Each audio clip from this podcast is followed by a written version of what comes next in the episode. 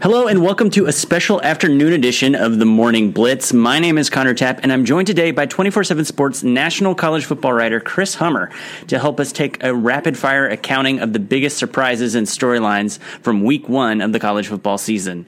Chris, let's start off near and dear to your heart. Uh, one of the noon kickoffs on Saturday and one of the many games delayed, uh, delayed or canceled because of weather. Uh, Maryland 34, Texas 29. Maryland jumped out to a 24 to 7 lead, but then the Longhorns scored 22 unanswered, and it appeared to all the world that Texas was well and truly back. However, Maryland responded with a 10 point run of its own, and Texas's last three possessions ended in turnovers. And the Terps win for a second year in a row, this time by a score of 34 to 29. Chris, what is up with Texas? Well, uh, a lot of laughter nationally, I think, at uh, the way this program's gone.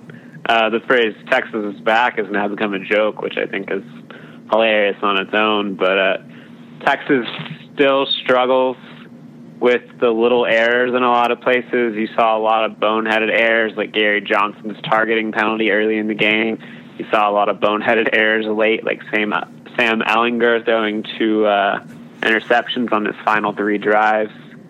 Uh, these are things that have constantly plagued Texas over the years, going from Mack Brown to Charlie Strong to now Tom Herman. And at some point, I think it'll have to shift for this program to ever move forward. It's just it's a hurdle Texas can't seem to get over.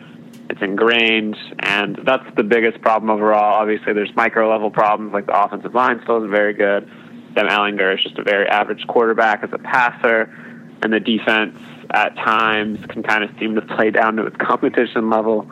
But uh, the mental errors is just something that Texas is going to have to fix. Yeah, I mean, no matter what state Maryland's program is in at a given point, Texas should Texas probably thinks it should be beating, be beating Maryland, no matter how good the the Terps are in a given year. But at the same time, uh, probably we're talking about maybe part of this is just Maryland's pretty good. I mean, uh, I think I, I, was honestly surprised that they had a performance like this in them, given everything they've been through this offseason. But it seems like they just really uh, rallied around uh, Jordan McNair's passing and played together in a way that you know I you know with the talk of toxic culture and not to discredit any of that, but just given that all of that was out there, I kind of expected a completely disorganized and uninterested Maryland team. Uh, what we saw was the complete opposite, and we got another young Terp breaking out. This time, Jeshaun Jones at one point had had three touches, and each of those touches went for a different type of touchdown. Um, so that was pretty cool to see. And who knows what's going to happen with uh, with uh, DJ Durkin and everything? But it seems like Matt Canada put his hand up in this one and kind of reminded the world that hey, he's a pretty good football coach, didn't it? Yeah, I mean, can I would love to have been watching the game next to Ed Orgeron and asking him a couple questions there because it really really didn't seem like Matt Canada was the issue in Baton Rouge last year. He's a excellent coach, and uh, I think you saw that. But Maryland's a team that I think probably coming into the year before June and everything that happened with that program, I thought could surprise some people. I did not think they'd handle it well, but you have to give a lot of credit to those players for playing inspired football, and a lot of credit for Matt Canada and the rest of that staff that was still around for kind of getting that team ready to play because they looked really good in a lot of cases. I know people are going to talk about Texas like I did for a minute to start this podcast, but this game is in large part about Maryland. In fairness, I did set it up that way, so that that's on me. Uh, it, it, would have been funny if Matt Canada had won his first game as a head coach and LSU had crapped the bed against Miami, but uh, that is not what happened at all. LSU 33, Miami 17. Uh, LSU came out hot in this one, and Miami kind of looked like maybe they were going to creep back into it late, but uh, LSU looking pretty good in this big game in a situation where not many people were expecting them to beat the Canes. Yeah, I was I was at AT&T Stadium. I, I don't I don't want to pump the brakes on anything with LSU, but I would point out that Miami did outgame LSU in this game. So those of those people today severely overreacting to LSU's play probably should at least uh, slow things down a little bit. That said, LSU, considering all the talk that happened this offseason, looked pretty good. Joe Burrow wasn't spectacular by any means, but you could really tell there were some changes involved in that offense. And for the better, things were opened up a little bit. And Joe showed quite a bit of toughness, in my opinion. I think he's one of those guys that teammates really rally around. And LSU, for the next year or two, seems to have its QB. I think more notably with LSU is that defense looked excellent. That front seven, although the uh, K'Lavon Chaisson news it hurt, was fast, it was fierce, and it looked like an LSU front. And when you kind of consider their corners and the kind of the success they had with Fulton on one side and Greedy Williams on the other, uh, there's not much of a better combination than that in college football. So in that regard, I think LSU did show quite a bit. Yeah, Joe Burrow's stat line 11 to 24, 140 yard, yards, not flashy in the slightest, but he did so many of those like extremely coach's son things, like the hard count that drew Miami offside a couple of times and checking LSU in and out of plays that and in situations where he did that, they tended to like rip off some pretty big gains. So, uh, some composure out of the quarterback position that we haven't seen from LSU in quite a while, if not necessarily the overwhelming uh, statistical production yet. Um, uh, as you mentioned, uh, the box score you, you, would you might be if you kind of covered up the scores, you might be hard pressed to figure out which team won this game. Uh, Miami ended up outgaining LSU by about 50 yards, as you said, and some of that might be down to game state. LSU up, I think, 33 to three uh, late in this one, uh, but uh, Miami uh, had some just really atrocious punting from Zach Feagles that kind of put them behind the eight ball early, and also had to settle for a field goal or two field goals, one of which they missed. And Malik Rosier threw two interceptions. So, uh, yeah, I kind of think I kind of think LSU is probably not as good as they they looked, or as good as the scoreline looked at certain points during this game. And Miami's probably, I mean, they've got some problems, but and I don't know how fixable they are. But I, I think I think the overall performance was maybe not as bad as, as some people thought. Um, another similar game in that way, uh, Virginia Tech twenty four, FSU three.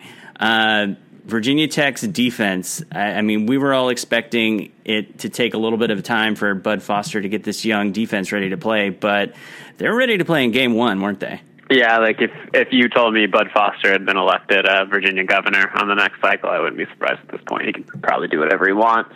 That was such an impressive performance considering everything Virginia Tech lost this offseason. You had guys transferring out. You had two first round picks lost you had, I think, Virginia Tech was placing six or seven players on that side of the ball, and you came out there and shut what should be a pretty explosive Florida State team down. There was no cracks in that defense last night outside of that one long run they gave up.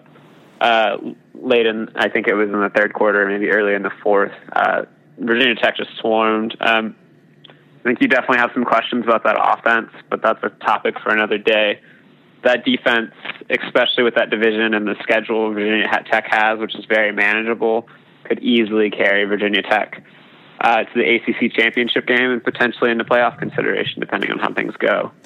You mentioned that long run, an 85 yarder from Cam Akers. Uh, I think that was indeed in the fourth quarter.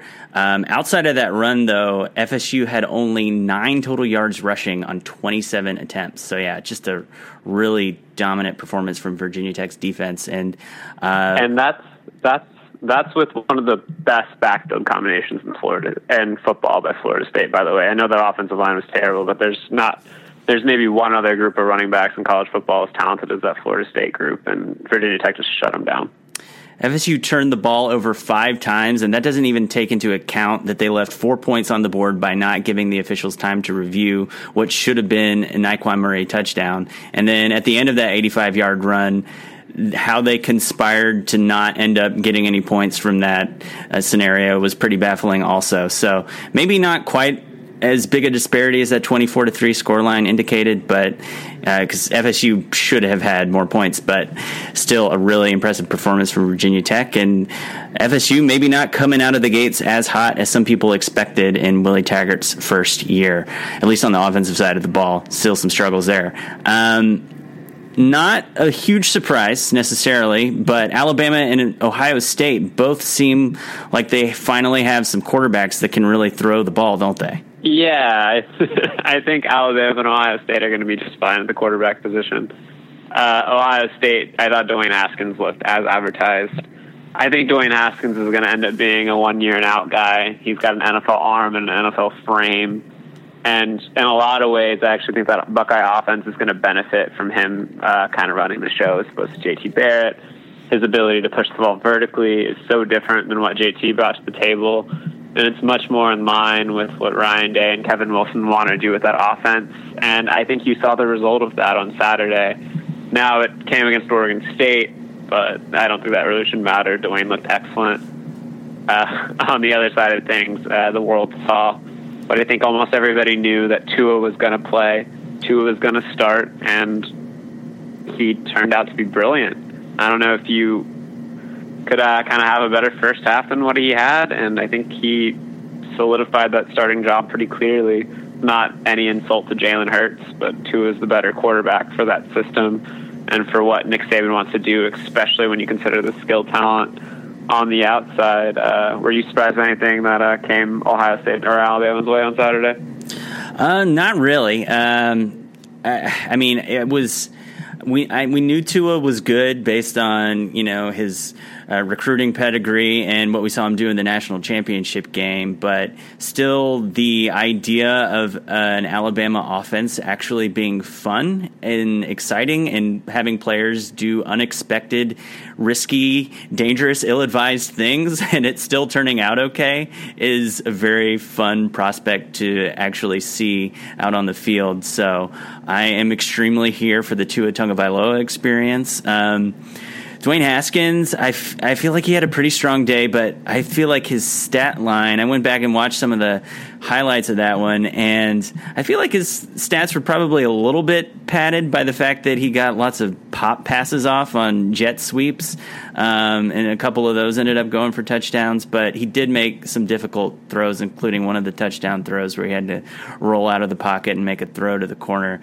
So uh, definitely. Imp- I, I think it's notable with Ohio State is that part of the thing with them the last couple of years is they've had all this talent on offense, and even when they have come up against bad defenses, which Oregon State absolutely is, um, they weren't even able to blow those teams out. So even though it's something that you'd expect from Ohio State, given their talent level, it's it's encouraging sign to see for the Buckeyes, given you know not to make a, a football program out to be the victim in the whole Courtney Smith uh, saga. But given what those teams, what the players on that team have been through as far as uncertainty about their head coach and everything that's going on there, for them to put together that kind of performance in a situation like that, I think is a really promising sign for Ohio State going forward. Michigan really kind of laid a turd uh, in a 24 to 17 loss to Notre Dame. um, we were expecting Shea Patterson to kind of revitalize this Wolverines offense. And at the end of the day, I mean, maybe he can still, but right now, it just seems to me like this offensive line is going to be a significant hurdle for him to have to clear in order to have a very productive season for the Wolverines.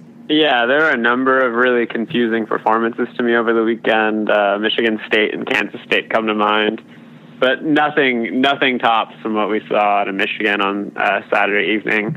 I I really did expect Michigan to kind of have a much better season this year. I picked them to win the Big Ten. I thought everything would come together with Shea Patterson there, but I just I didn't see a lot of change in that offense. As you mentioned, that offensive line is a huge hindrance. I think the interior of that played worse than a lot of people expected. I think Michigan heading into the season felt pretty decent about uh, the guard positions and the center position and kind of suspect about the tackles, but all five positions at different times were an issue against uh, Notre Dame. And to be fair, that Notre Dame front is very good, but in order to win the Big Ten East, you're going to have to face defenses like that multiple times. And the bigger problem with Michigan, at least to me, is it didn't really look like Jim Harbaugh and his offensive staff really embraced what makes Patterson good, which is the ability to kind of extend the pocket, which should help mitigate some of those offensive issues and mm-hmm. kind of let him freewheel a little bit. We didn't see much of that. I think we saw a lot of 12 and 22 personnel, which is what Mich- or Harbaugh's traditionally run, and I I think with a guy like Shea, if you're going to bring him in, you should embrace everything that comes with Shea Patterson, which is a bit more of risk, but also the opportunity to kind of uh, open things up a little bit. And Michigan, by and large, on Saturday didn't do those things, and I think it cost them. I think it's very notable that late in uh, the game in the fourth quarter when Michigan put together that long drive that uh, Shea was able to kind of uh, open up the offense a bit more and move around in the pocket. I know they're going to take a lot of criticism for the clock management on that drive, but I think that's what you should see from Michigan's offense all season, not necessarily what we saw the rest of the game. Chris, uh, another game that you were on hand for was uh, in you were in Norman to see Kyler Murray in Oklahoma beat the doors off of FAU sixty three to fourteen. I personally was expecting Kyler Murray to be a little bit less convincing than he was, and that for maybe this uh, is his head more in his MLB future than his college football present to be a storyline we're going to have to be dealing with uh, deep into the season here. But it seems like, at least through week one, he's kind of put all that talk to bed because this was a hell of a performance for him. Yeah, I just want to say if football is Kyler Murray's second best sport, he must be Babe Ruth in baseball. Is all this comes down to because he looked fantastic on Saturday morning. Uh, I've watched Kyler dating back to high school. He's I've said this multiple times. He's the best high school football quarterback I've ever seen in person. And that's coming out of the state of Texas where there are plenty of great quarterbacks. And he kind of showed a lot of that poise. He showed growth. I thought he hung in the pocket and kind of went through his progressions really well. And he had total command of that offense. And that offense looked really, really good because that FAU team is not as bad as it showed to be. They returned a lot of talented players from an 11 win team I know you just went out there and beat the doors off of them. I think for the game, Oklahoma averaged over 11 yards uh, per play, which means Oklahoma averaged a first down every time it snapped the ball, which is kind of a ridiculous idea in of itself. Yeah, up next for Oklahoma, they've got UCLA, and UCLA just lost to Cincinnati, which some people were predicting that upset, but man, to see Chip Kelly uh, lead a team to a defeat against the Bearcats traveling all the way out to the Rose Bowl. That's that's a tough look for my guy, is it not? yeah, it's it's probably not the it's not the best start for the Chip Kelly for sure. I think a lot of people are pointing out this week that Chip's first game as the head coach at Oregon was a huge loss to Boise State. But at the same time, that Boise State team, I believe, was ranked number five in the country. The Cincinnati team is uh, not quite to that caliber. So yeah, I think Chip's to have some work to do. But that's also a team that uh, had a pretty bare cupboard when he took over. There were a lot of uh, there were a lot of things that Chip's to have to fix before that UCLA team is truly ready to kind of contend in the Pac-12. We had some FCS over FBS drama, including Nicholls State beating Kansas. You didn't quite call this one, but you were definitely warning people that this was a distinct possibility on uh, last week's uh, podcast. Uh, so, is our, our David Beaty like he's done, right? Yeah, I don't think I don't think David Beaty is going to make it through this year uh, you can't you can't lose to Nicholls State. I mean, Kansas can, and it did, and they. I don't think they were alone in the uh, FCS spot this weekend, which I always think is one of the most interesting stories of Week One of the college football season. But Kansas is just it looked terrible on Saturday.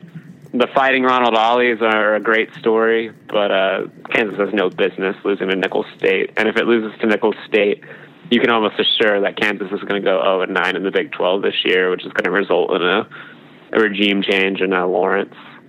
Yeah, now it just seems like all right. So this is going to happen. So when does it happen? Do you let the season run out? Do you start making moves behind the scene now? It'll be interesting to see how uh, Jeff Long handles this. Um, uh, another another FCS over FBS upset that has turned the heat up on a struggling program is ECU losing to North Carolina A and T. Uh, tough loss for Scotty Montgomery. Hard to see him being along for that job. Uh, what do you think, Chris? Yeah, I if there's if there was a head coach, I'm just really shocked about how he's kind of performed at his job. It's Scotty Montgomery. He was really well regarded when ECU, ECU went out and hired him. Uh, great assistant under David Cutcliffe at Duke, considered a really strong, smart offensive mind. But he just hasn't made this work here. Uh, I think you still have a lot of fans at ECU kind of clamoring for the days of Ruffin McNeill. uh, he was kind of uh, ejected from that job without much warning, and I think a lot of people were shocked and a little angry when that happened. And Scotty's never really been able to rally the troops uh, in that regard. Not saying he doesn't have the team or anything like that, but it's just not kind of never come together. And I think Scotty's going to have a hard time keeping that job going after this year. That's an aggressive program in terms of the uh, kind of the need and the want to win. You have a good fan base there, and the way ECU's kind of performed the last two seasons probably will not result in Scotty keeping his job for much longer.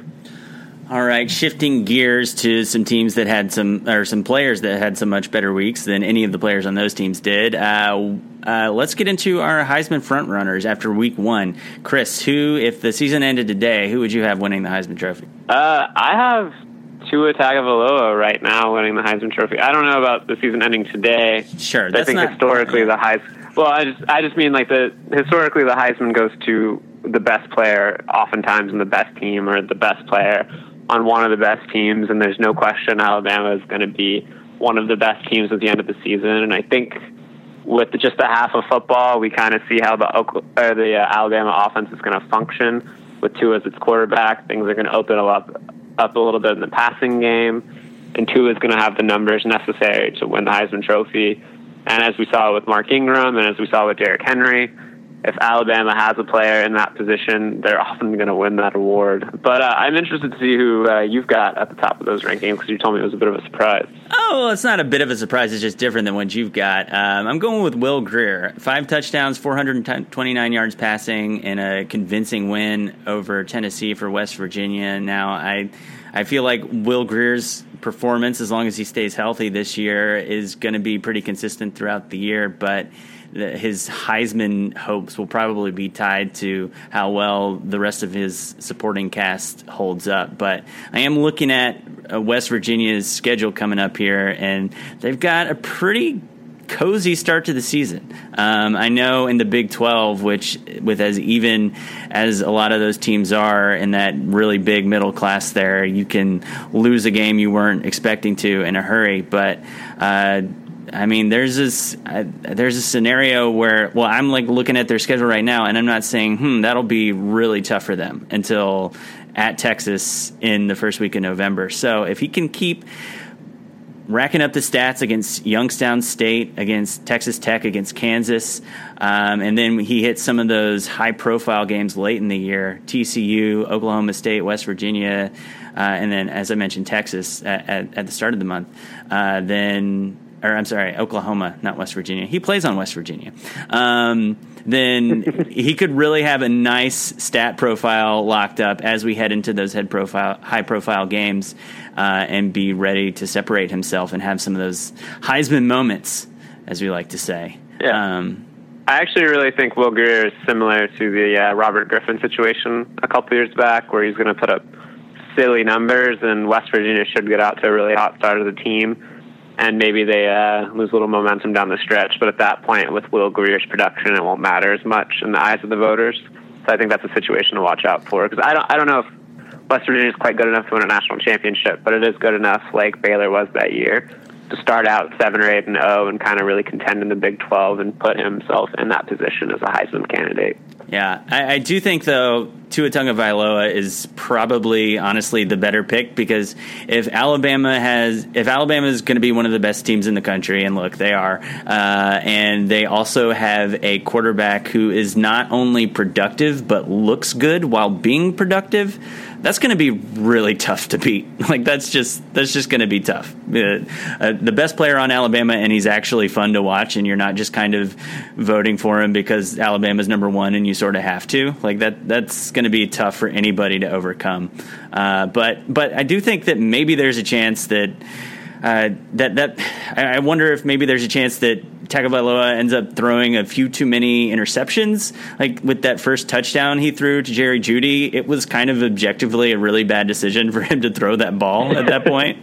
But the but everything that led up to it looked awesome, and uh, Jeudy caught the ball, so that's all that matters. Um, but you know, All right. I can't believe you're challenging the gospel of Tua right now. You're clearly the savior for Alabama football that has no reason to be saved.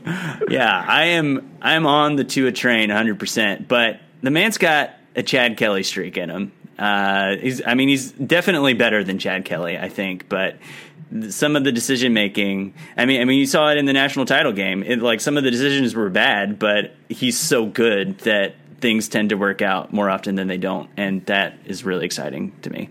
Um, well, we're running along here, so we should wrap it up. Chris, thanks so much for hopping on to run through this week's action. You can find Chris on Twitter at Chris underscore Hummer. Morning Blitz is at Morning Blitz two four seven, and I am at Connor Tap two four seven.